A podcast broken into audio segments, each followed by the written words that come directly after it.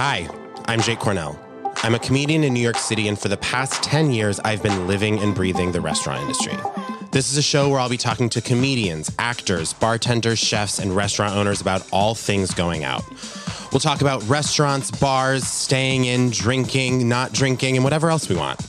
This is Going Out with Jake Cornell.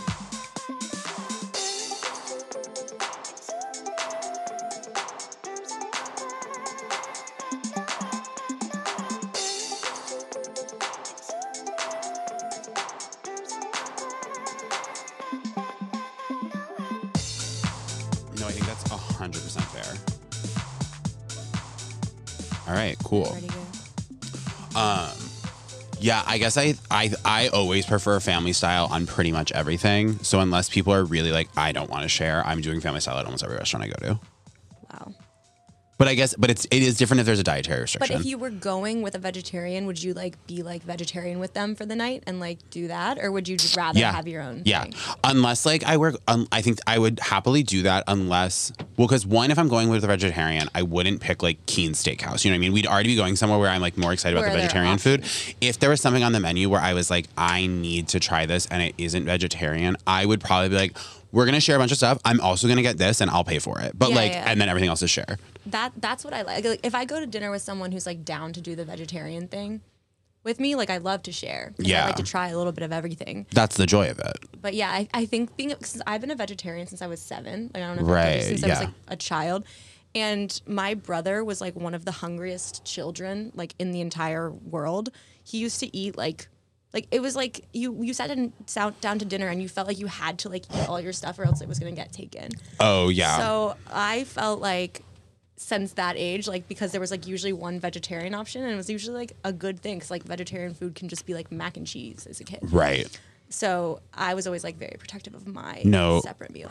Siblings will be feral with food. It's you really have to. Oh, absolutely. Yeah, my sister was a demon. Wait, okay, we have to talk about Selling Sunset. Yes. Wait, you never like really introduced anything, but Oh my god, I literally wait once again. I forgot. I'm just so used to doing the normal episode interviews where we just go right in because there's our intro that I forget that in this I have to do the intro. this is going to be a really crazy episode to listen to.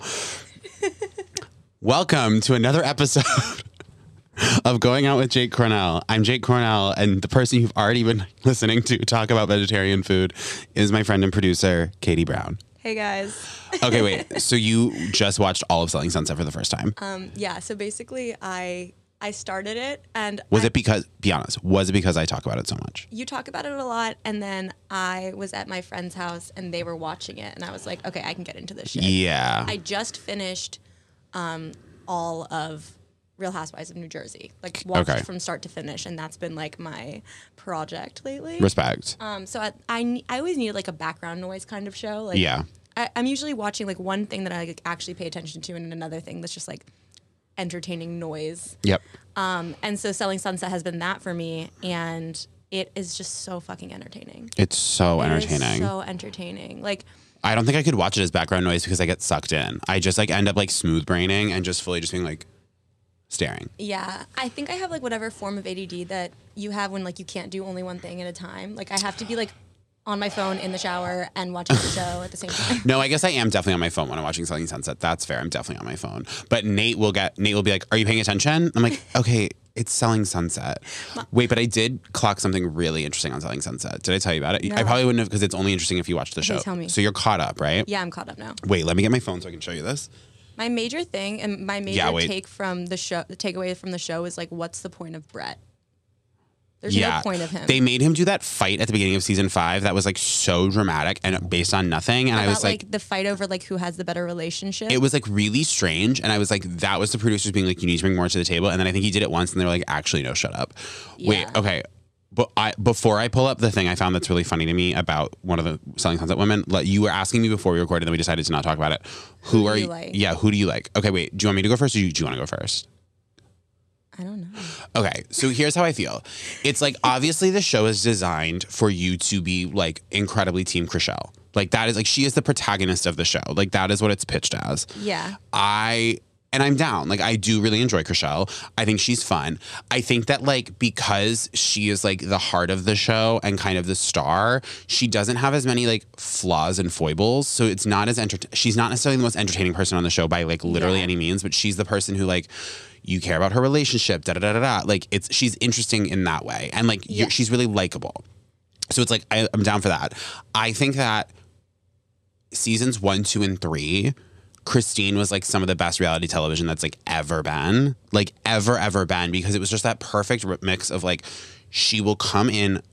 Do the craziest shit anyone's ever done, and then show up the next day with a frappuccino and an apology. I've said it before. I'll say it again. Like she was just like so good at being a reality star that caused a lot of drama and a lot of friction, but then like would apologize and was friends and cared. Like and then And it, she's always wearing like the most insane. everything's insane and she's Yeah. and she was like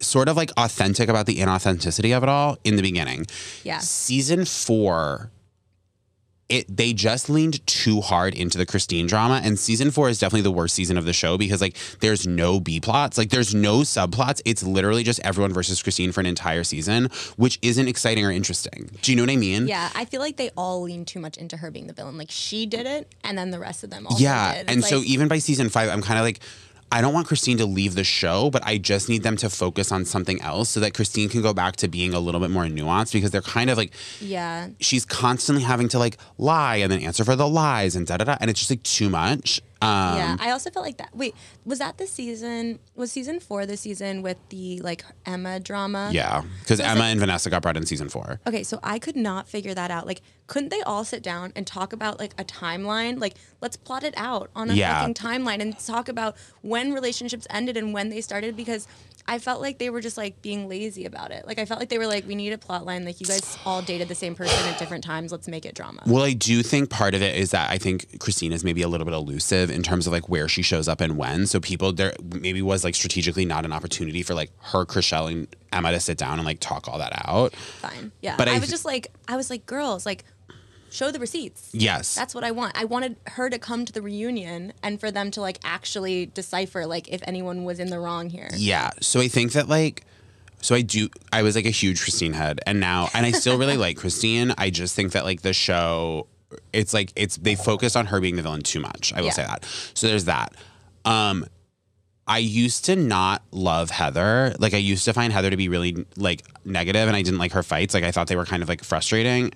Um, but then I really enjoyed Heather in season five. I thought Heather really came into her, She own. into her own. She really like when when she sits down with Christine and she's very like direct. Like it's clear that like Heather took at some point in her life has taken like a healthy communication class because she's actually like really direct in these like very like kind of refreshing ways. Because like you said, sometimes on the shows when they have these conflicts, it's like frustrating to watch because you're like you're not saying anything. Like no one's asking a question, no one's saying anything. It's just like kind of air talk, and Heather can actually be quite direct. I like that. think that Davina. So here's the thing about Davina is I just think that she's such a special like precious orchid to be it's like she's so specific. Like you couldn't perform her. Like no actor could do what she's doing. And her social media is so amazing. And my argument about Davina is I think and I like I think Davina is like crucial vital seasoning. Like I think it's like she has these beautiful lines in the middle of things that are like what the fuck? And also like the cutaways to her reacting to things when people say them, like Davina's face when someone says something, like is so funny. It's and so, so I just think it's like she's really vital to the show. And it's like I don't think they should ever focus a whole plot line on her because like I almost don't want to see her like scrutinized too much. but I love when she comes up in these like really weird specific ways. So I do really enjoy her. She was a little, I think she was like in the first couple seasons trying to be too drama story and just was coming across like truly cruel. And I think she like learned that and lightened. And as the show's going on, she's become much more likable and I really enjoy her.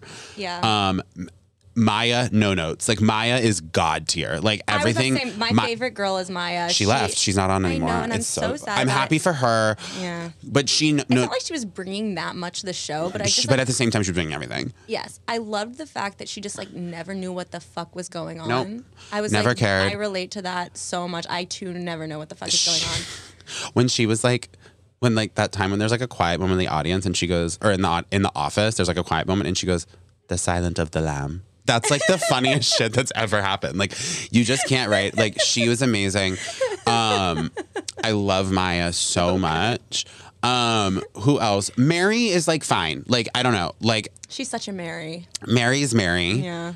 Um, Like I'm not mad at Mary. I'm not like dying for it. Like, sh- but I do enjoy her on the show. Like I enjoy them all. Like there's no one I there's no one on the show currently. And Do you think the brothers need to be there though? What are they really doing other than being like, so I do think okay. Because have you watched Selling Tampa? no? So the difference between selling the biggest difference between the selling Sunset situation and selling Tampa situation is that selling Tampa, I think her name is it's not Sharon. What's her name? The woman who owns the brokerage that is is like one of the cast members. Like the Chrishell of Tampa is the owner. Yeah. And I don't enjoy that. I personally don't enjoy it as much because she's like she treats her employees in a really fucked up way because she's supposed to be part of the drama and the cast. Yeah. Not that like everything that happens on on Sunset w- between the Oppenheims and the girls is like totally kosher, but it's like Yeah. There are a lot of times on Tampa where I'm like, this is fucked up. Like, I do love Tampa, but I do just think it's nice when there's like the bosses who like are barely in it, but kind of like will add a little bit pressure of like, you got to sell that house, or like, we sold that house, or like, here's your split, or like, you, I don't know, we're in escrow. I still don't know what escrow is. I've never And it. It- until I watched the show, I did not know being in escrow was a good thing. I, it sounds painful. I thought I think I thought escrow was foreclosure, and I think they're like literally opposites. I have like I have like a twenty percent concept of what escrow is. I know it's like something good. I think it's like the conversation. I think it's like the conversation with the bank about like lumping together like your mortgage and property taxes and insurance and all that into like one payment that is then like your escrow payment. And like so like when like you buy a house, it then goes into escrow to like figure that out. So it's like basically saying like we're like officially processing the buying of the house, and then closing is the day when like the house is actually bought. I think is what it is. Emma is not my favorite. Yeah. I just feel like it's always going to raise a flag to me if there's like a girly, a white blonde girly who's coming in with her empanadas. like, When Vanessa's like cheeseburger empanadas, like that's not an empanada. it's not an empanada. I love I love Vanessa. And then okay, so then this is the thing I need to talk about that I discovered that Oh, I'm yeah. obsessed with. Okay, so Chelsea was the newest cast member on Um, yes, yes, yes. on she was added in season five or no yes in season five Yeah. she has a british accent that is one of the craziest things i've ever heard in my life um A lot of people think it's fake. i'm not into th- i don't need it to be because i'm not gonna lie like I've met people who like have weird backgrounds where like they were born in Finland but they went to an international boarding school in Dublin and like they they they have these accents that it's sort of like what is happening but it is because like not everyone just grows up in one place so I'm not Like Dorit from um, Real Housewives of Beverly Hills. Dorit's accent is like um, I don't. Yeah. I could not tell you what it is. She's like Israeli, but her accent sounds very. And I also think that people don't really talk like accents change a lot faster than you think they do. Like if you're like in somewhere for like 6 months to a year, I think your accent like changes. Okay. So, You're in- like really giving all the girlies who went abroad like a pass. I'm don't saying you can come back from a, abroad with an accent, but I'm saying like if you move somewhere a year later, I think your voice, your intonation's probably going to be a little bit different. Fair. Moving forward, this is the discovery I made. You're going to die. So remember when Chelsea was talking about her mother and she was like, my, it's like when, it's kind of like the first time they break away and show Chelsea's like home life. And they're like saying, she's like, I was raised by a woman who was in corporate America and like she was a boss and she moved from Nigeria and she did all this stuff. And they show this photo of her mother holding her. Do you remember this? Yeah. So then a few hours later, and so for the listener, it's like this photo of w- a woman holding a baby. And this Yeah. woman like looks like she could be related to Chelsea, absolutely. And the photo is in a photo frame, and then it's in front of this weird backdrop, and there's a there's a filter over it to kind of make it look like it's an older photo, right? Yeah. I'm looking on Instagram, and I go, I'm sitting next to Nate while we're watching Selling Sunset, and I go, Whoa, look at this photo of Chelsea before she had plastic surgery. And Nate goes, Isn't that the photo of her mother they just showed? And then I realized that the photo of her mother is not her mother. It's a photo of Chelsea from 2019 on her own Instagram before she had her lips done. That is so face tuned, by the way. But that's, Oh. it's her. Oh my god. Isn't that crazy? What the fuck? like she didn't even delete it from her Instagram. Like that is so Wait, I never realized how face tuned it is, but look, even the baby's face tuned. wait, but look how like the tree bends towards her head. like it's really jagged. Oh, oh my god, I never clocked that before. Her, her baby like has a smoother face than even a baby could I have. think I'm gonna download Facetune and use it not for my own photos, but so I can play with because I don't have an eye for Facetune. Like my friends will be like, "That's Facetune to high hell," and I actually don't clock it. Like I feel like I don't Really? have the yeah I don't think I have the eye to like catch Facetune, and I want to. I want to be able to look at something and be like, "I know what you did." recently I was I was wanting to post an Instagram and I was like with a big group of my girlfriends. I'm not the like I feel like a lot of times friend groups have like one person who's like the one who edits people's Instagram photos for them. Like yeah. they know how to like make the lighting look good. Yeah, yeah, yeah. I'm not that person. But there was this one photo of me that I wanted to post. Um, it's actually on my Instagram. But my, I mean, Go check it out. Go check out. Are you private? No. Oh, okay. Um, no, no, no. But basically, um, my friend was like very drunk, and she was like, "There's a trash can in the back of this photo. Like, you can't. Like, it looks so bad. It's like taking up so much of the photo." And I was like, "Well, I can't really crop it out because like." It's like right behind me. She's like, Well, the trash can, I guess, is fine, but like there's a bag coming out, like the trash bag. And that for some reason was really bothering her. So she took my phone and she's playing around with this photo for so fucking long. Like, I'm like, this is gonna come out being like stunning. Like, it's going to look like there was never a trash bag there. And she hands it back to me, and it's like this like blurred like CGI. No. And I just like posted it anyway because I thought it was really funny. like, if you look on it, there's just this like really fucked up. It probably just so it looks like there's like a dildo or something hanging out that got blurred out. Way worse than it was when it just was a normal trash. I know. Wait, I did a Zoom. I had a Zoom meeting recently where I didn't know this, but like, did you know that Zoom has a feature where you can like blur your background? Yeah. My like the person I had the Zoom meeting with did that, and I was sort of like. I was really shocked because I didn't know it was a feature. I was like, "Whoa, you can like blur your background." And they're like, "Yeah," and I was like, immediately, I was like, "Now I assume you have like the most craven shit behind you that I can imagine." Like, That's why I don't do it because I feel like it's weirder to do it than just for like you to see like my kind of embarrassing like poster that I have. yeah, and- I am like, I understand people have like a right to privacy, but people who are like really private like that, I'm immediately like, "You're a freak." immediately, like if someone's like, like even private Instagram, I'm like, "Freak." Do you know what's really common? Okay, so I this is like a thing that's really bizarre. So like on Scruff and Grindr, you can link your Instagrams to it. So like someone could look at your oh, you can probably do it on like Hinge on and Hinge, stuff too. I think you can too. So that it is so common for guys to do that to a private Instagram. And I'm like l- like literally why? that is something only guys would ever do. It's crazy to me. why? though? Like, I feel like they fit is and I I'm like the only thing I can possibly think is that you are like actually think it's like powerful to have a private Instagram and you want to show that off by being like, look, mine's private. And it's like, no, it's literally I'm like, you're a freak. I think being private is a freak. But it's also weird because it's like you're on a public plat- dating platform that like people could see you hundred photos of you on. So like, why do you then feel like that's like adding a mystique to you? Yeah, I just don't understand it. That is very. I get very when people have private Twitter, I kind of respect it because I'm like, you're talking shit. And we know I love to talk shit. Yeah. I'm like, if you have to protect talking shit, respect. Yes. But like, what Um, for you some really reason- be posting on your Instagram that's like, I'm like, you need to just like post the Instagram. or like, yeah, and like get a private story, like like the rest. Close friends. We, Yeah, you like, got to get a close, friends friends. story. I feel like that's like I feel like that's the norm now. It's like if you want to post something that's like a little bit out of left field and like just for like You close friends it. yeah. But like here's what I don't understand. It's like what are you posting that like your mom is allowed to see but like some random stranger that you're meeting on a dating app isn't? Yeah, and then like, what is like the fear? Is like you're like, I'm so hot that someone's gonna like steal my photos. I just like don't get it. That has literally never crossed my mind. Well, that the other thing is like I think it's just so funny when people are like trying to be. I obviously understand that like cybersecurity is important and like down, especially for like stuff that's happening politically, where it's like you need to get like signal, like encrypting text. Like I get the importance of that. Yeah. But when you are like engaging with face something that is owned by Meta, like your own, like if you are engaging with like Facebook or Instagram and then are trying to be private within the confines of that, it's like Yeah. that. It's it's like I'm trying to think of like a metaphor for it, but it's like it doesn't.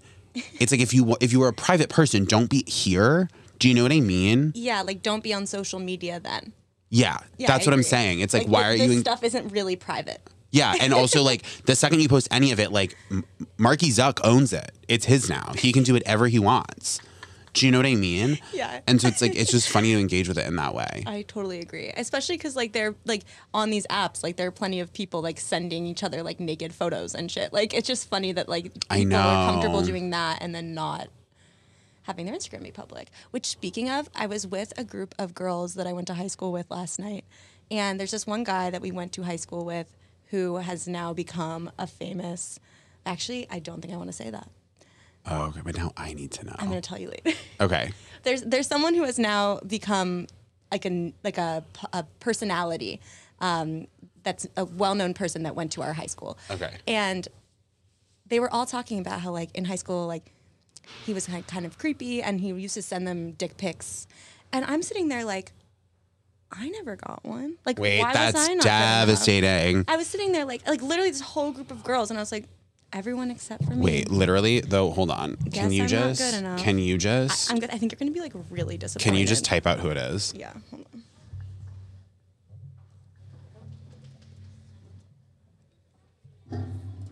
Oh, I literally couldn't care less. I know. but yeah. I could have gone my whole life not knowing. I wouldn't have cared. Okay. okay, then. I'm an asshole. Okay, whatever. But anyway, never got that. So I was a little bummed. Um, it made me didn't, feel great about myself because I just didn't know. Like, I'm Did you back, think? like, wait, weird question. Did you think you were hot in high school? Did I, did I think I was, or do I think that now looking back? No, because you no one should think they were hot in high school looking back because we were kids. Right. But I guess like I'm saying like I'm not someone who thought I was hot in high school. So for me to not be treated as hot makes sense. Like there are times in my life when I've been like I was objectively hot then. So if someone didn't do this, I would oh. feel. Do you know Oh. didn't what I mean? Think of it as like a being hot enough to receive this dick pic. But What yeah, else maybe would it that's be? what it was. I don't know. Like just, it seemed like he was just kind of giving them out like they were. candy. oh, so you're like yeah. Like, What? was, was I not relevant? Like, I, I definitely I didn't I didn't think I was hot in high school, but I definitely I definitely had a lot of parties, so I, I was relevant in that way. Like I knew who he was and he knew who I was, so I'm like, damn, like okay, Guess I didn't make the cut. didn't make the cut. Like you didn't really want to keep in touch in that way, um, and that's fine. I. That sucks. um. Yeah. It's so funny. Like you like literally typed the name in for one second. I thought I knew who it was, and then I look now and I'm like, no, I literally will never think about this person again. I will never hear about this person again. Um, that's so funny. That's really funny. God. Okay, moving on. We have a great episode for you. This is a real industry nerd episode. Um, this uh, our guest is someone I have known since I moved to New York City. We worked together in my very first restaurant job, and then worked together at Kindred, where she was the GM. We worked all through the pandemic together, and outside of restaurants, she is one of my dearest and closest friends, and I love her so much. And this episode's just like a really great conversation about working in the industry, how, what we think about the industry, how it needs to, ch- like what we think about it changing. It's it's a really good one. So please enjoy me going out with Charlotte Mirzoeff.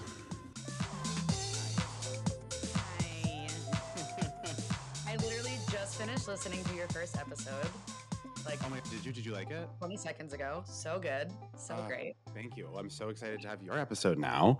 I know. Very excited. Um, yeah, I mean, so to give the listener a little bit of context, um, Charlotte and I have, I mean, I feel like I've probably worked with you more in restaurants than maybe anyone in my life. Like, I would consider you like my service industry sister at this point. totally. um, Um, and- also, like, like war vets. oh yeah, war vets for sure. So, um, Charlotte and I worked at a restaurant together. My first restaurant job in New York, um, and that was a harrowing experience in its own way. Um, and that's where Charlotte and I got to know each other. I worked there for eight months. Charlotte put in a good what four years there.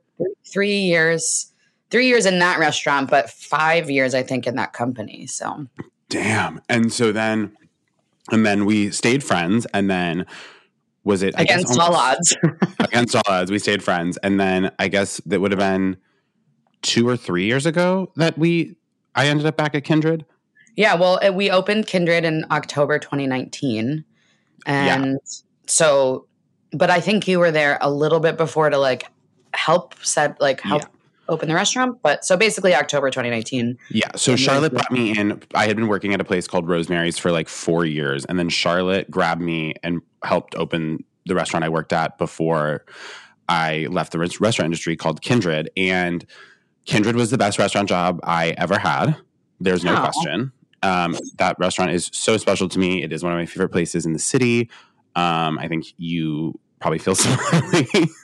but yeah, we also, I mean, Very we worked place. there through, I mean, Charlotte and I were the two that worked there through the entire pandemic. Like we closed in March and then we reopened in what, like May, and then we hit the ground running. And like, don't worry, this episode is not going to be just like rehashing the COVID years of restaurants. Like, that's not what this is, but like, that is part of why Charlotte and I are like very, very close. And I wanted to have you on the show because I wanted, like, I thought it would just be fun to talk about our time time in the restaurant industry, what we've learned, where like Yeah. what brought you into it, how you got to where you are, and similarly, you know, with me because you were there for so much of my time in the New York restaurant industry, and I just thought it would be.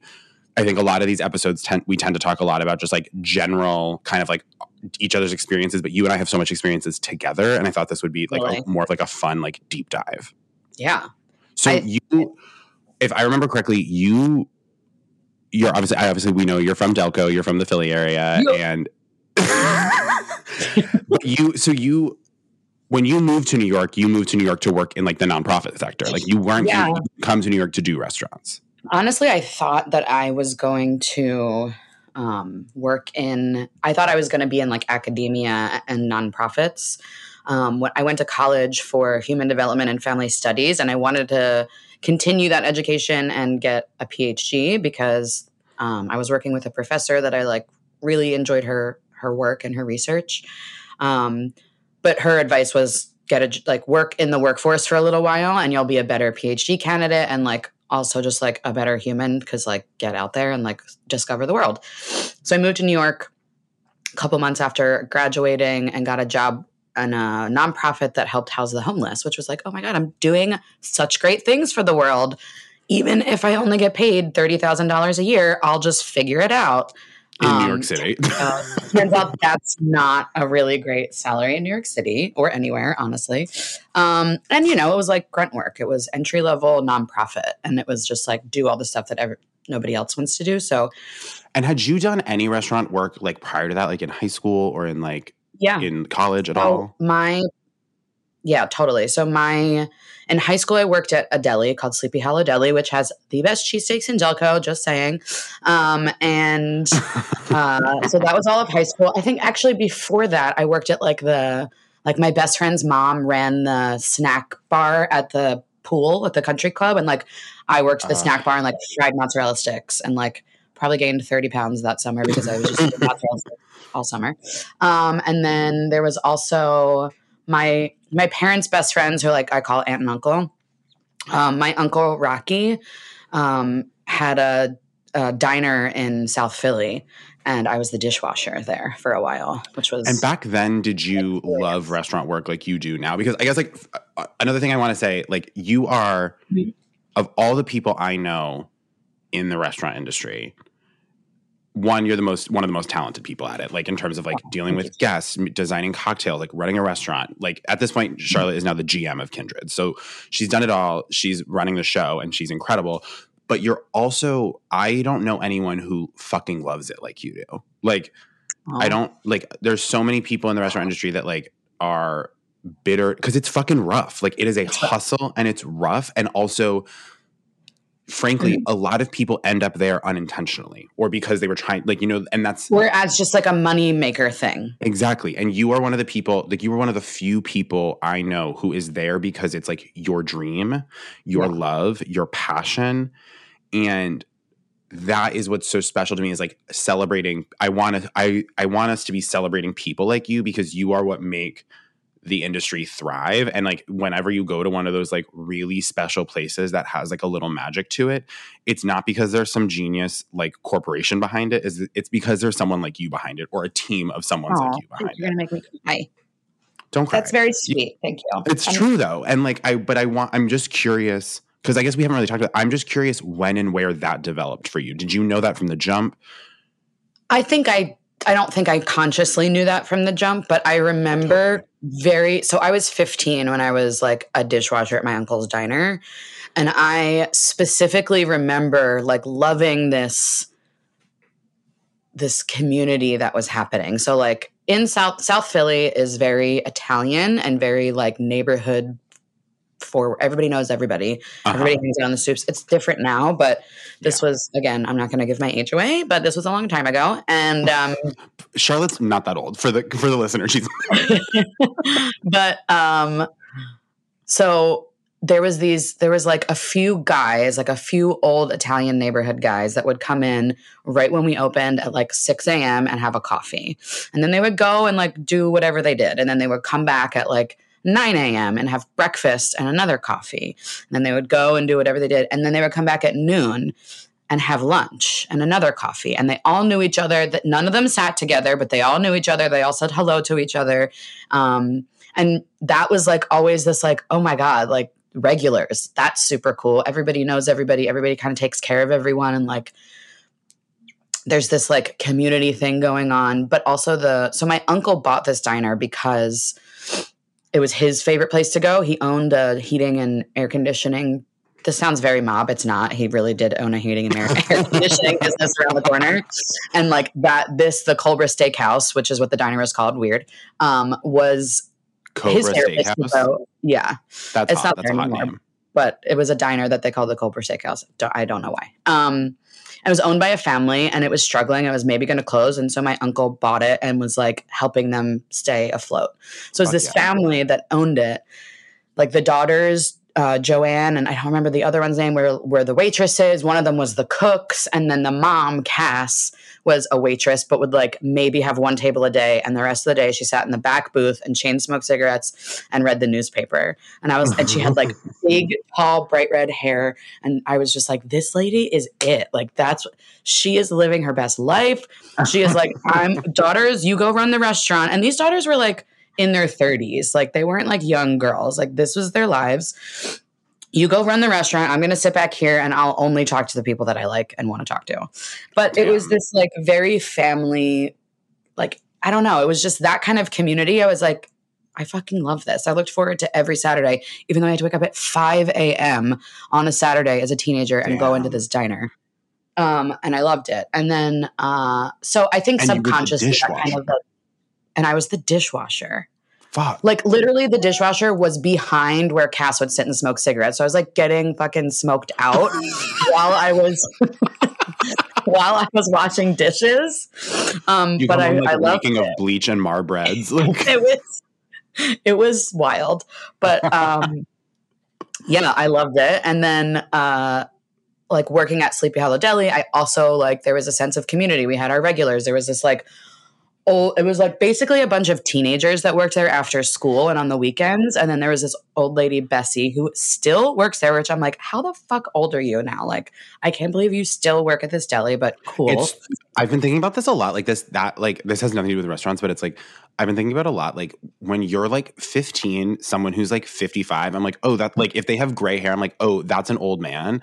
and now like and then like you're when you're in your like 30s or your late 20s or whatever, it's like they're in their 80s and you're like, oh no, now they're old. They were Now actually probably kind of hot when I was younger. Like they were probably like well, 50s, I'm like pretty silver sure she was. I'm pretty sure she was in her 70s when I was working there. Oh no, so she's really playing hardball. She's, like- old. Old. Okay, God bless. Um, she's, and she's a- still working. she's still working. Like every time I go in, she's like, "Oh, Char," she's Greek, and she's like, "Oh, the Charlie, how are you?" She's like, "Have you lost weight?" I'm like, "In the last 15 years, maybe." Like, I don't know. That's the last time I saw you. Um, but yeah, she that That's that was so like funny. another like like I remember our boss was like kind of a, a- like she was a lot of a person. She's like a very kind person, but she was like at any given moment like maybe on Adderall, maybe on Xanax, you don't know. And like would sell us like let us buy cigarettes and like definitely we like stole beer from the fridge as teenagers and she like didn't she like knew what was happening and like probably looked the other way anyway it was an insane place and like that was the place that i was like oh like my coworkers are my family like Yeah.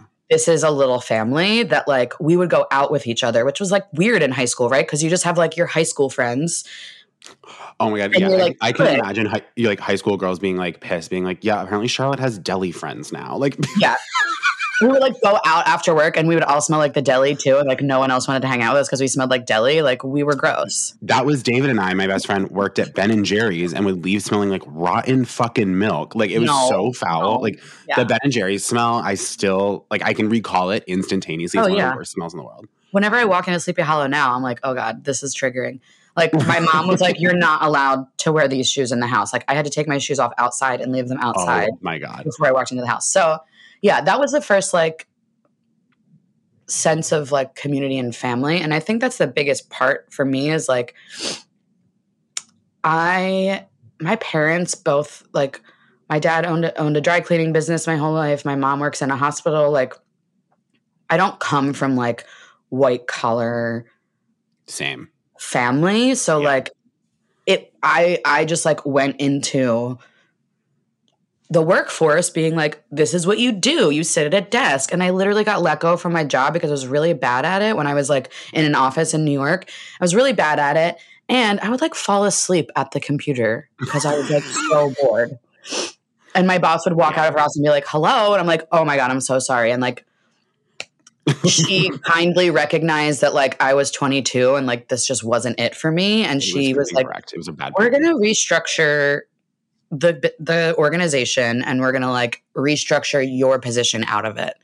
And they like gave me a severance and let me go. And I was like oh that's like at the time I was like absolutely devastated but I was also like looking back I'm like That's the best way that could have happened because I had 2 months to like figure out what I wanted. Which and is then- such a gift, especially when you're that young, to just have like a moment to like kind of sit and be like, wait, what the fuck do I want to do? And not be like, I need to go outside right now and make a thousand dollars. And like I remember in that first year living in New York, my two roommates, Mallory and Britt, who I like call my my New York moms because they both lived had lived in New York for several years at that point. And um like I met a lot of my friends who I'm like still very good like my best friends through them. Um and Britt is actually also from Delco, so like she's like a sister to me. Um but Mallory was working in, she's a fashion designer and she was working in bars and restaurants. And her best friend, who became one of my best friends, Ashton, um, Ashton Warren, shout out, uh, has a, like, makes delicious cookies and you've had them. Um, and is one of the best, Uh, one of the best bakers and one of the best burlesque dancers in the city, honestly. And what a combo that is. Hundred percent. Hundred percent. She's a very talented lady. Um, anyway, she was working at a restaurant called Marc Forgione. She was the pastry chef there, and she's like, "I think we need a hostess. Why don't you come work here and like till you figure it out?" And that's when I was. I started working there, and I was like, "Oh, This Okay. is industry.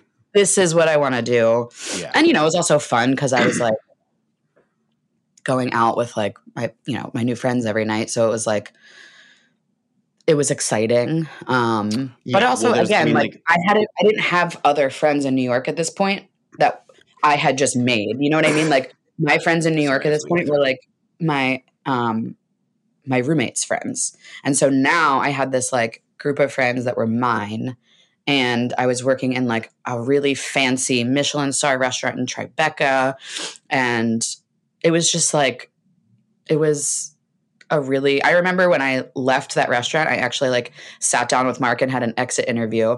And I was like, you know, I'm leaving because I, I want to like, you know, move up and on. There's not Yeah. that opportunity for me here. But like, just so you know, this restaurant changed what I wanted to do with my life. And like, thank you for that. So it was, uh, that was definitely like the pivotal restaurant for me. And it's definitely the restaurant where people are like, what was the craziest restaurant you ever worked in? Like the one where like you guys went out all the time and it was like nutso, like like what people think re- working in restaurants is and TV. Like that was it. We were like the group that I worked with there. We were just like buddies and we went out all the time and we like had after parties in the restaurant. It was like crazy shit. That's wild because I feel like that I like the restaurant you and I met at put puts up a pretty good fight for that title. Like we were definitely going wild. Yes, but it was like because that restaurant was like pretty corporate, not not Forge, the one we worked at together.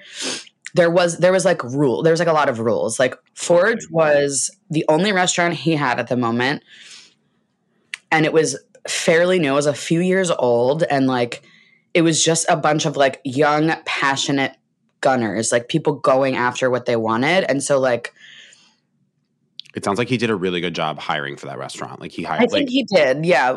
I and you know, I haven't um worked there in 11 years, but it was like a little family and a little community and like also it reminded me that like you don't have to work in a place like like the whole like do you live to work or work to live? Like it doesn't have to be one or the other. You can like absolutely love where you are and what you're doing.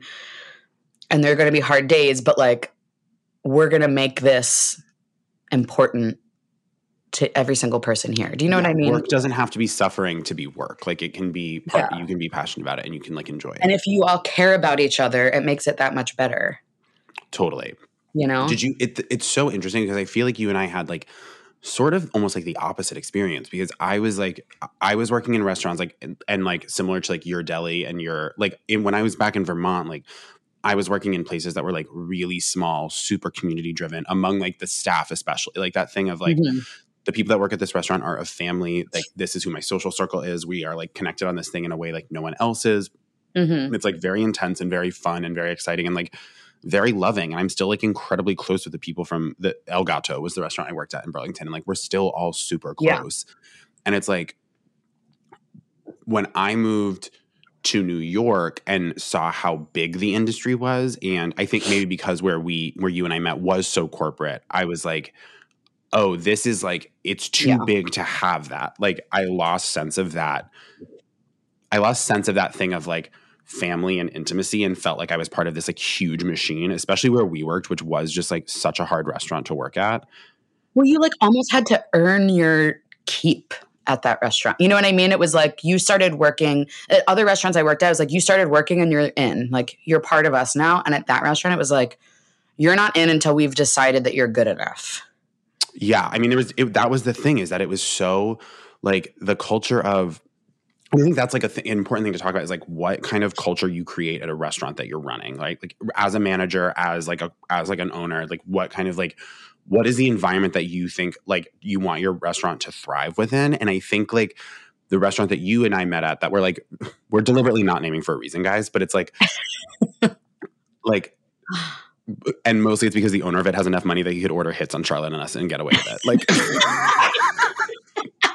but it's like, but it's like, I think that like that restaurant, and I feel like the restaurants that it really looked up to, like the EMPs and the Del Postos and the Per Se, is like, and I've never, and like, and I'm, I'm guessing, I'm doing a bit of like guesstimation of what it's like to work at those places because I've never worked at those places, and I don't, I do know some people have worked at some of them, but like it was this idea of like, yeah, you're in or you're out, and there's like almost a cool girl thing about it, but also like the way that this restaurant asserts its value is by being super fucking cutthroat and super fucking like intense and demanding in this way that it's like like you gotta like if you don't like everyone's on the chopping block and if you don't stand like any day you could get cut down and it creates this like i think they think it creates a product of like the guests can then come in and be like i'm getting the best of the best because they fired the people who aren't the best of the best. And like it's you know and or the people who weren't the best of the best like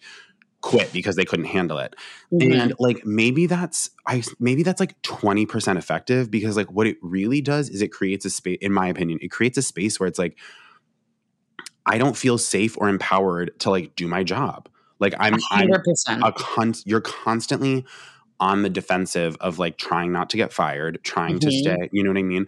Also like the level and it was coming from all sides front of house management back of house management. It was the culture was like so endemic and it's also the number one restaurant i worked at in terms of like that had the that um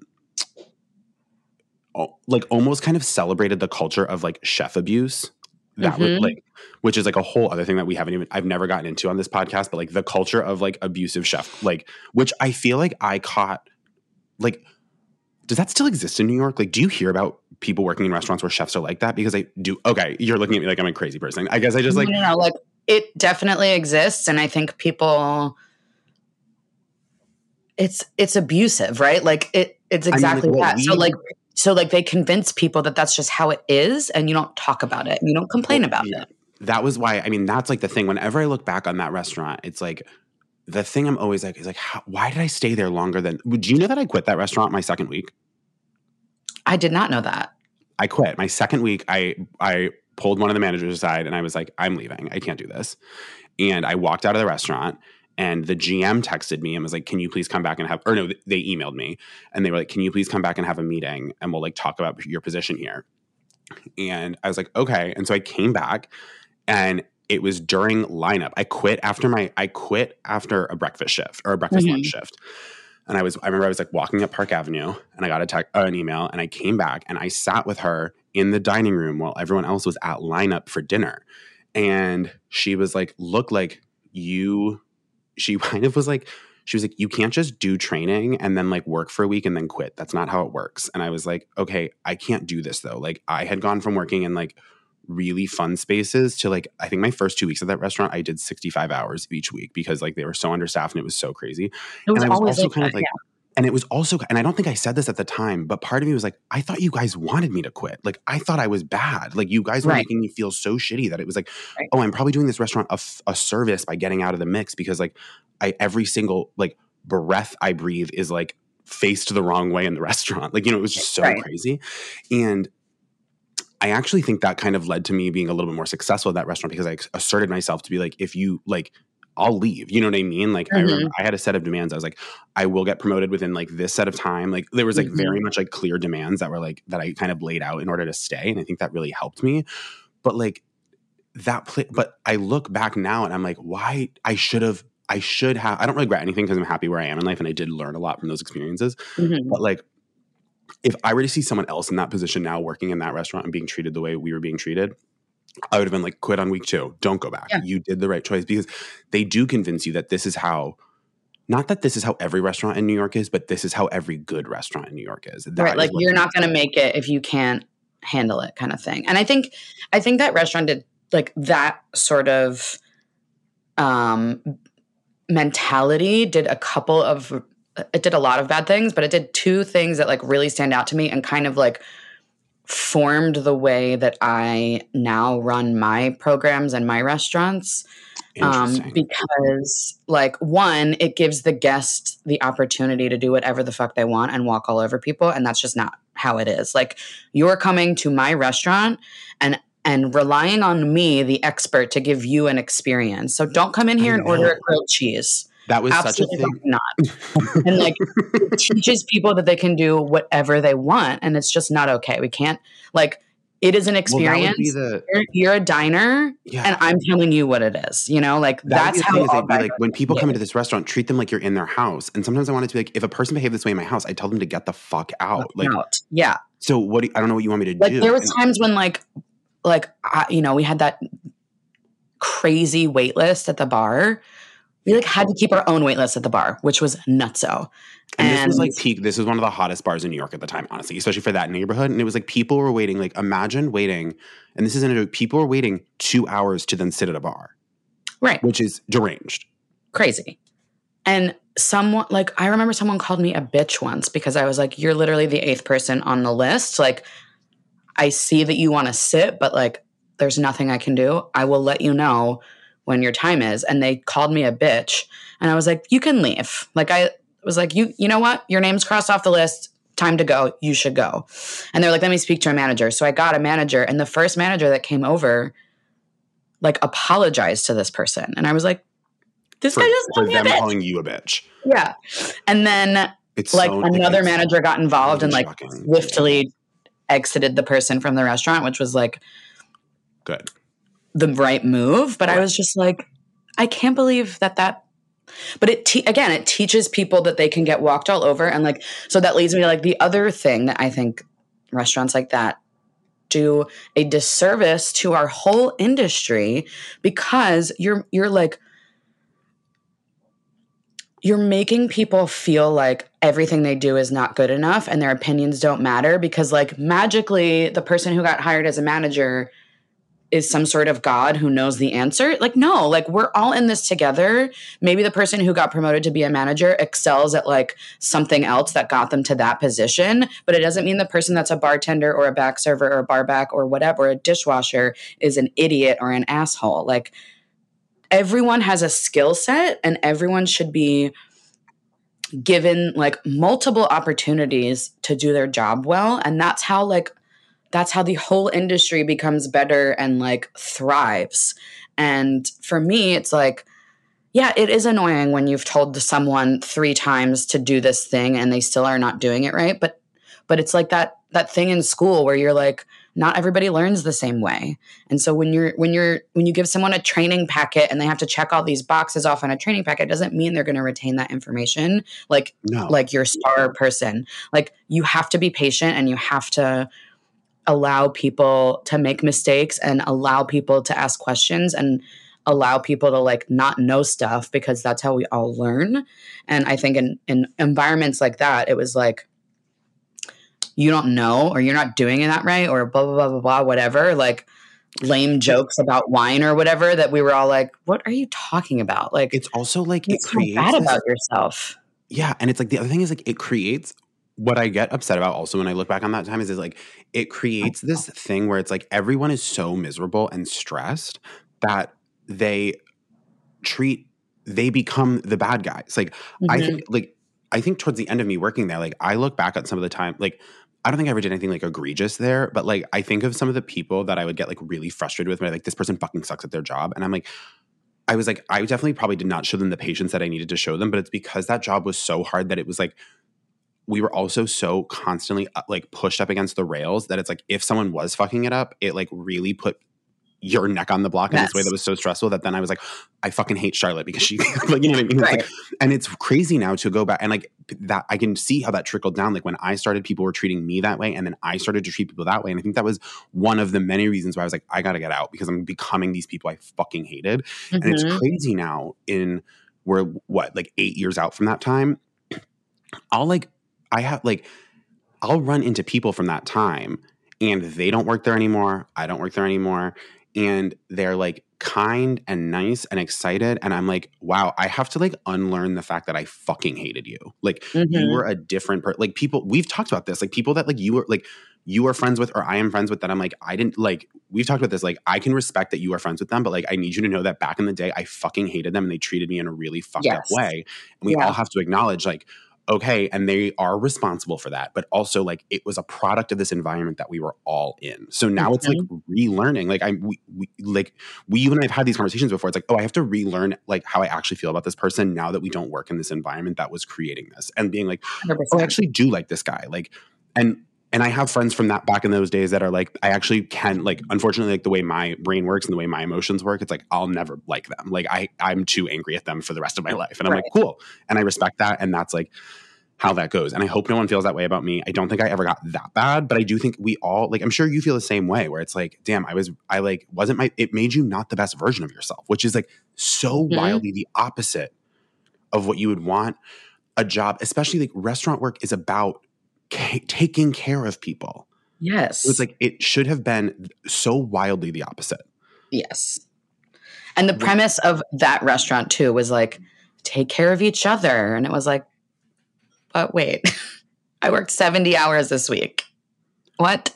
Yeah. You know, and you're not doing your best work when you're like doing a clopen all week. Like if like brunch into dinner into brunch into dinner. Like that was normal. Yeah. I mean, well, it was just like It was like Friday night into Saturday morning, Saturday night, Sunday morning, Sunday night. And it was like, how am I alive? if I would go back, like I'm not joking, if I could go back in time to that period of time and it's like I could one tell me, hey, you should just quit this restaurant. And two, I could I honestly would be like, or you could go to the New Yorker and give them a great article. Like, because like that shit was fucking crazy. You know what I mean? Like Mhm. they had people they weren't letting people like we i mean first off like i don't think the bathroom access was legal like the fact that you had to like like It was like a mile away. it was like the bathrooms were insane the food access was insane they sometimes would make people work breakfast lunch and dinner which is working from 6 a.m to midnight which is like with Insane. cumulatively like one hour off time it was like so fucking crazy Yeah. and i'm like it's just really wild i think that the conversation over the past like few years has really highlighted like i've felt empowered as like when i was a restaurant worker like I, a lot of those conversations empowered me to be like oh yeah like we can stand up for ourselves and we can demand Mhm. like a good working environment and like realistic existences and that ultimately is like a service of the guest because like Yes. it's it's human like it's funny because like in in like the entertainment industry it's like talent is this like bran- branch of people right that like get treated in a certain way where it's like the talent has to like there's i mean there's like literal union contracts to make sure that like the talent gets enough rest and the talent does it you know what i mean it's like because Mhm. it's like there's a commodity to their there's a commodification to their skill sets like as a person like part of like their like to their existence. yeah, but like part of their like it's like their personalities and their like souls, for lack of a better term, are like part Right. of the product. And it's like that is the same fucking thing for any front of house person. And there's Mhm. no reason, you know what I mean? And that's not to say that back of house how back of house doesn't deserve it as well, because they absolutely do. But I'm just saying, like, in terms of like the product you're putting out, Right. like the It's mental you. capacity of your front You're of house staff is so wildly important to that. Yeah. Yeah. Yeah, and like I remember like there was like definitely these regulars that were really horrible people that I just I was just like I'm not going to put up with this. I'm not going to Yeah. I'm not going to do this. So I would just not take care of them. I would like have somebody else take care of them. And then there was one day where I like I think it was a New Year's Day, honestly. And like I had to take care of them and they were just so rude to me. I had been working there for 3 years and they were like, "Are you new?" And I was like, "No." Like you I just avoid you all the time. yeah. But like everyone would just like lick their buttholes. Like I don't understand why it was like so I know. we have to take we have to like They also spent cumulatively like what, 30 bucks? Like they never spent money. yeah. And they had like she would send her croissant back three times because it wasn't warm enough. And I was like, I'm gonna throw this fucking croissant in your face. Like I know. the cappuccino was never like she needed the milk on the side because she was the only one that knew how it was just like, oh my God. Uh, but there was I've like never- was I- New Year's be- Day and I had closed New Year's Eve and I was like, I'm not doing it. And I like Yeah. snapped. And again, I'm not saying that we should have taken care of those people because they were horrible, but it's that thing where like as a hospitality professional, in in my in my job now, I come across people that are frustrating, right? Like we, we always will. It's oh yeah, there's no way. And the way, the way that I can handle it now is like with grace and like not I'm not going to put up with you know misbehavior or r- rudeness or whatever like abuse, but I can handle it with grace and I can like compromise and give people what they need and what they want while also like taking care of my staff and myself and my restaurant. But when you are working that much and you're so thinly stretched and you're like and and also it's like oh no one works here so you have to work a clopen and you're the only one working yeah. like it is just i can't deal with people like that it is it's over and so like i snapped at those people and it was bad so like yeah you're right like it affects and that's I would say that's not your fault. Like if this job is withholding you from sleep and like rest, yeah, you're gonna that's gonna happen. And I do think that ultimately falls on management. Like, sure, it's Right. your actions, but like at some point it's like you have been pushed to the brink. and also fed like overcooked rice and undercooked chicken for six days in a row and Yeah, like definitely had were so salmonella poisoning but like and I, I will say to like move it into like a more positive thing because i think we've ragged on this restaurant enough but like it's i will say those we had some good fucking nights. Like Oh my we God. had some good Yes. fucking nights. And again like the peop the my like core group of friends in new york city are friends from that restaurant. Same. Those are my like yeah some of my closest friends. I mean you're one of my Like- closest friends like yeah. Yeah. like those are my people. Those are my like homies from again we always joke that we were like war vets. Like we went Yeah. through it together. And like you know, here's the thing. I don't know if it's like right place right time and they just like hired a bunch of dope people that happen to like really click and get along or if it's like we went through something at the same time together that will forever bond us. It's probably a little bit of both but yeah like I think everyone, I think what we all have in common is like, and this isn't necessarily a good quality because I do envy the people because like, there would be people all the time at that restaurant who would show up and after one day be like, absolutely not, and walk out. That happened every week, I feel like. mhm.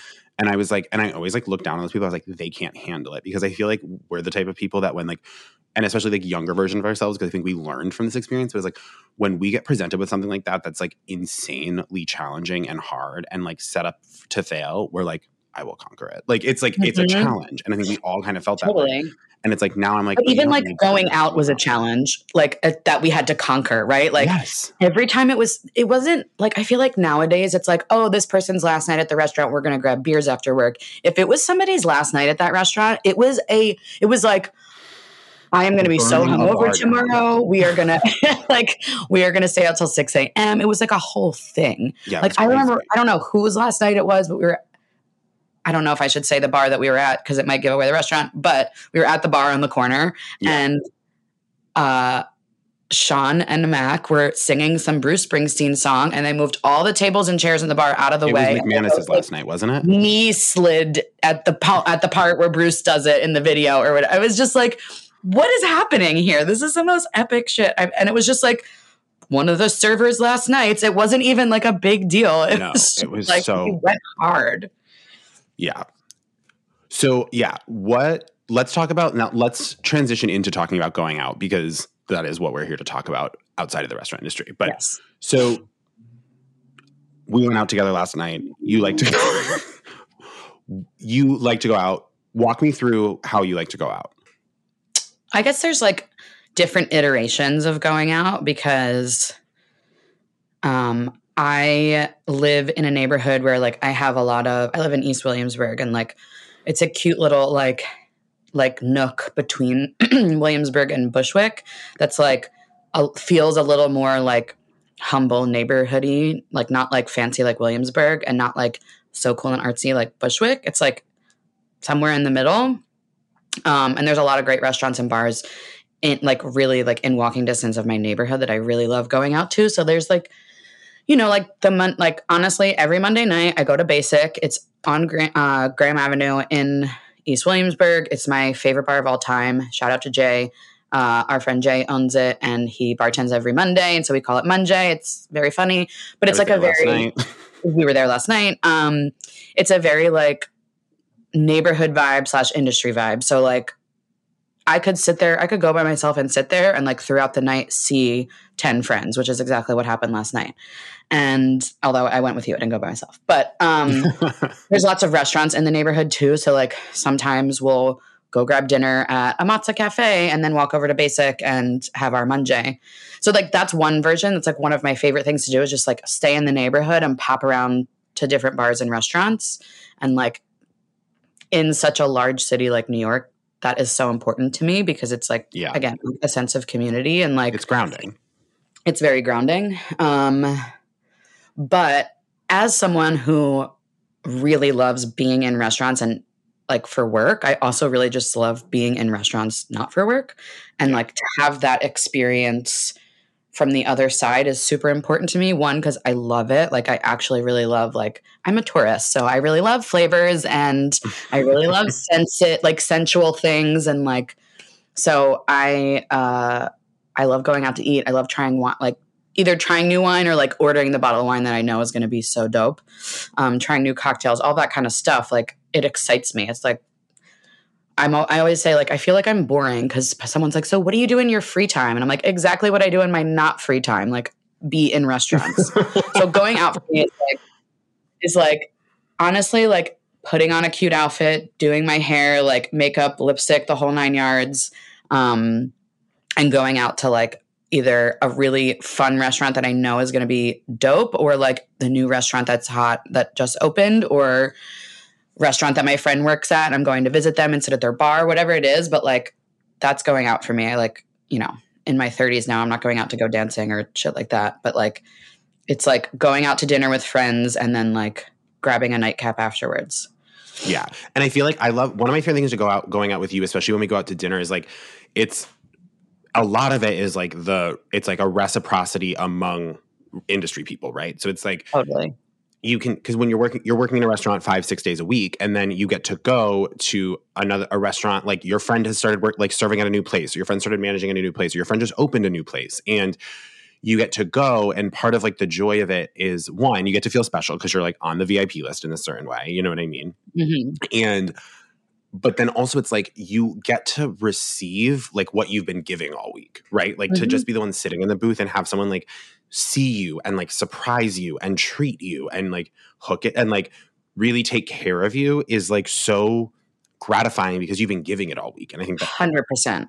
And like that's that's a big perk of our industry is like, you know, I, I don't make a million dollars a year. I so like when someone who is in the industry comes into my bar, I make sure it's valuable. You know, like Yeah. I make sure that they are receiving something that is worth what they're paying for it. You know, like I'm not going to comp your check because that puts this at a zero value. I heard that. Fr- I don't remember who I heard that from at like some cocktail conference once. Like somebody doesn't comp checks because it's like that makes this worth nothing. So like I will hook you up and I will make this a worthy experience for you, but it's not free because then it devalues the experience you just had. So like I want someone to come in and like have a really valuable experience and really love what they're what they're getting. And also with the like understanding that like you work in a restaurant and part of the perk of working in a restaurant is that like you get a little bit like you get taken care of in a different way by other Yeah. restaurant people when you go into their restaurant because we're like all in the know we all like know what's going on behind the scenes and so we're like we know what it feels like we we know what's happening when someone's going above and beyond for us Yeah, and it's like it's it's gratifying. I think it's so gratifying to take care of other industry people because on like twofold. One, no one's gonna appreciate it more. Do you know what I mean? Like no one, 100%. like no one, no one else is gonna. When you hook up someone who doesn't work in the restaurant industry, like they don't understand necessarily the value of what they're getting. Do you know what I mean? Mhm. Like what it is. Like, Mhm. oh, the chef made you something off menu, and it's like a busy Saturday night. That's a huge fucking deal. Like that's Yes. like and like to and like someone else would be like oh that's cute and it's like but like if you work in a restaurant you know that like wait this is crazy that they did this this Mhm. feels really special and so it's gratifying as to give that you want to give someone a gift they're going to enjoy and no one's going to enjoy it more than a restaurant worker Totally. and then also it's like they're also understand that there is a social agreement that there is going to be compensation like you're going to tip a little bit differently like it's Mhm. not there's there's just a there's an agreement there and an understanding that i think is so powerful Totally.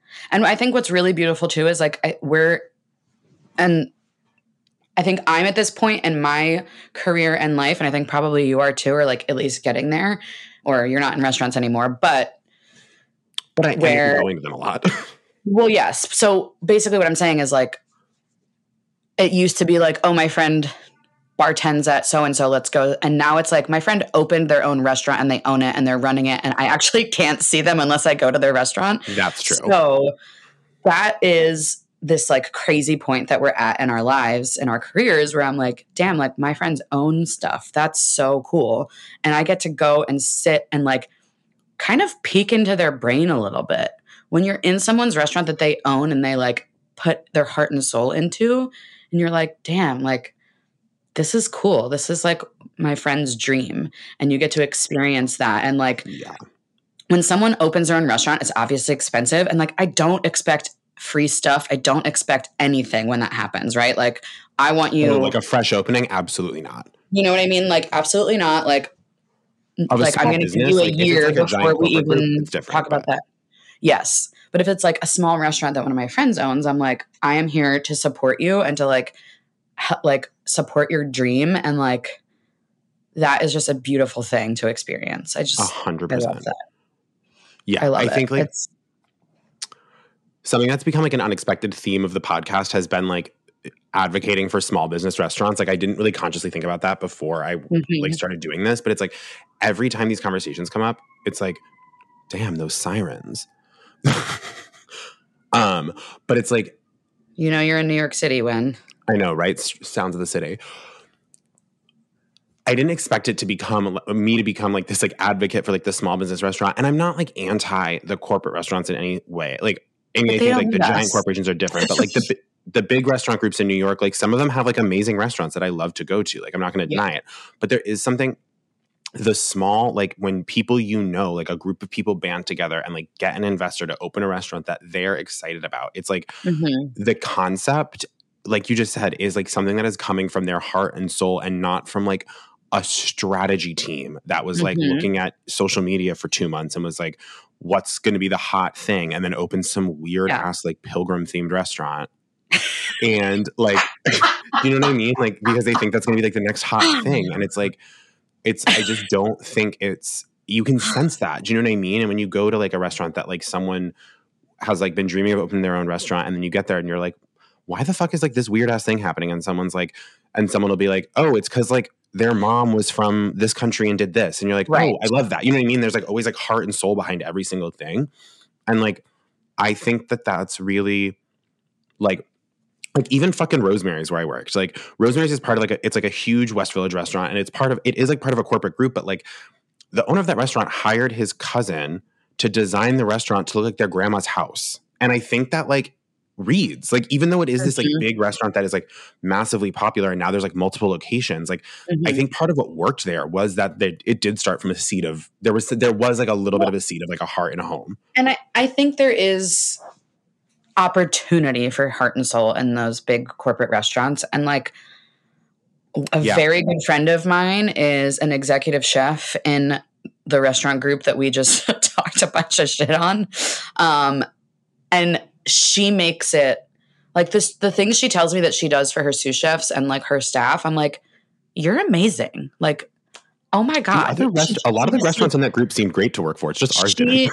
takes care of people and that is Yeah. her priority and like the other parts that the there's like benefits to working in a big group like that you, there, Oh, you know like literal benefits like your health insurance is Health paid insurance, for yes. and and like PTO. you know pto and like structure and help also support and help and like i get it i get why someone wants to work in an environment like that and especially if you are the executive chef and the boss you can say this is important to me and also i'm going to make this a positive place to work i'm going to make this good 100%. And For also, not for nothing, she's the first female executive chef of a very, very, very Yes. iconic New York restaurant. So it's like there is Yes. value in like that. And like it's cool. Like it's cool to say you got to work at those restaurants and see how those restaurants work if they're like New York Mm-hmm. institutions. Like that's fucking cool. well that's like the other part of uh like that's like the positive spin on what we went through in those restaurants right because it's like yeah there was a lot of shitty things but for better or for worse it made us really good at anything you could throw you could like you know like just start throwing eggs at me while i'm serving a table or shaking drinks at a bar and serving someone like a four course dinner with a 400 bottle dollar bottle of Barolo and like I would dodge every egg and like give perfect service and the cocktail. You know what I mean? Like I, and I decanted that bottle perfectly with zero sediment. Like it made us next level. Yes. And something that I always talk about at Kindred is like we we try our best to hire people who we want to be around, but also people who can kind of just like learn the logistics of this specific restaurant, but really just know what they're doing. Yeah. Because uh like we we all are industry vets, right? We've like the team at Kindred and Ruffian, like we've all worked in restaurants for a really long time. And the reason we want to work in small restaurants like Kindred and Ruffian is because we were part of other big groups and we were able to find success in those restaurants, but there was things about it that we really didn't jive with. And so we were able to like pick out the things that we know are important and that are correct and like valuable in a restaurant, but also add the things that we think as human beings are valuable Yeah. and and but like we can't do that if we don't know how to do it basically do you know what i mean like you Yeah, you, no, you can mean, it's the only like- do that if you know if you have learned the basics and been put through the ringer and you're like cool did that. Now i'm going to do it my way. Yeah, and like th- you're bringing up a good point that like those giant restaurants that have like ten servers on a night and like tw- and like f- eight back like eight like um back servers and like bar back Mhm. whatever like they have the space to train someone who's completely raw like who's who's doesn't know what they're doing like and it's gonna be hard and they're gonna get thrown in the fucking trenches but like frankly like at a place like kindred where it's like there's two servers on the floor max and they're doing everything because they can because they're fucking dope. They don't mm-hmm. really have the time to train someone who doesn't know the basics. Exactly. and so there is like i haven't really ever thought about that before but there is that there is huge value in that and those big restaurants group and exist- restaurants can hire 60 to 150 people you know like i have like less than 10 staff members right now like Uh, you know, so like you can kind of like that those for lack of a better term, they're like they're like hospitality factories, you know, like machines, absolutely. pump people through them and then they spit out into the rest of the world. Like how many people do we know that like all work in this one restaurant, but they they all worked in another restaurant restaurant group together before, but this is like their small little No, it's so true. It's so true. Like you you know? meet like like we're from one restaurant group, like fam. Eh, they're kind of like dynasties, where or it's like everyone went to like it's almost like everyone went to a different college. It's like, oh, did you go to B.R. Guest, or did you go to like like it's these different ma- massive restaurant groups in New York, and it's kind of like almost every industry vet has done one of them because you kind of do have to. And like there Yeah. are the few people who have like you know found their way to like a smaller restaurant and did like work up like almost like in the indie scene. It's like it's like liberal Mhm. versus like the Big Ten schools or whatever. Oh my god, totally. it's just so funny. I've never thought about it that way, but that is like so fucking true. Yeah. And you can tell like someone like like someone who's worked in like those smaller places, like they're amazing and they're probably really good at like creative service and like really intimate service. But then like maybe if like things get really crazy, there's like not technical thing where I'm like, oh, at the end of the day, I can carry five plates. Do you know what I mean? It's like shit like that. Or like Like Shannon, for example, she worked in small little Brooklyn and Manhattan restaurants Totally. her whole career.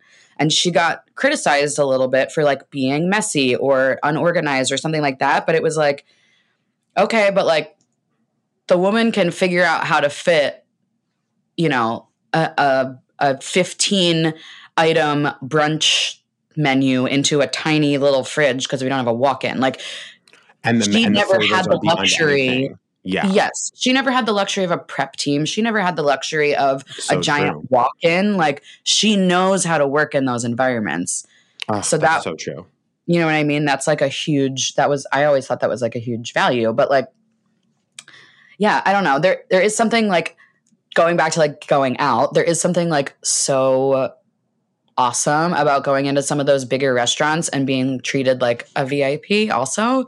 Like Oh, in any 100%. restaurant it feels good, but like when you go into like the restaurant that we were talking about before and you're like pe- people around you are like what why is this person like why is the chef coming out and talking to this person and I'm like hair flip I'm really important I'm so important you No, know that, just I mean, it's it is like a fucking sexy feeling when you know that like a ticket got printed out with your name on it and your preferences. Like that's hot. Mhm. Yeah So Totally. okay, unfortunately, I mean, I could talk to you for hours, and I probably will talk to you within the next few days because we are very close friends. But we are coming to the end of this conversation, and I'm curious, as like maybe one of the most seasoned service vets we've had on the podcast, for the listeners who don't work in restaurants but love restaurants.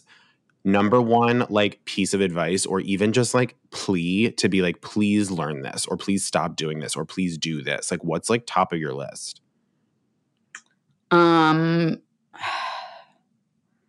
well, like if I'm being funny, yes, we have a bathroom and it's in the back to the right. So like, please stop asking me if we have a bathroom.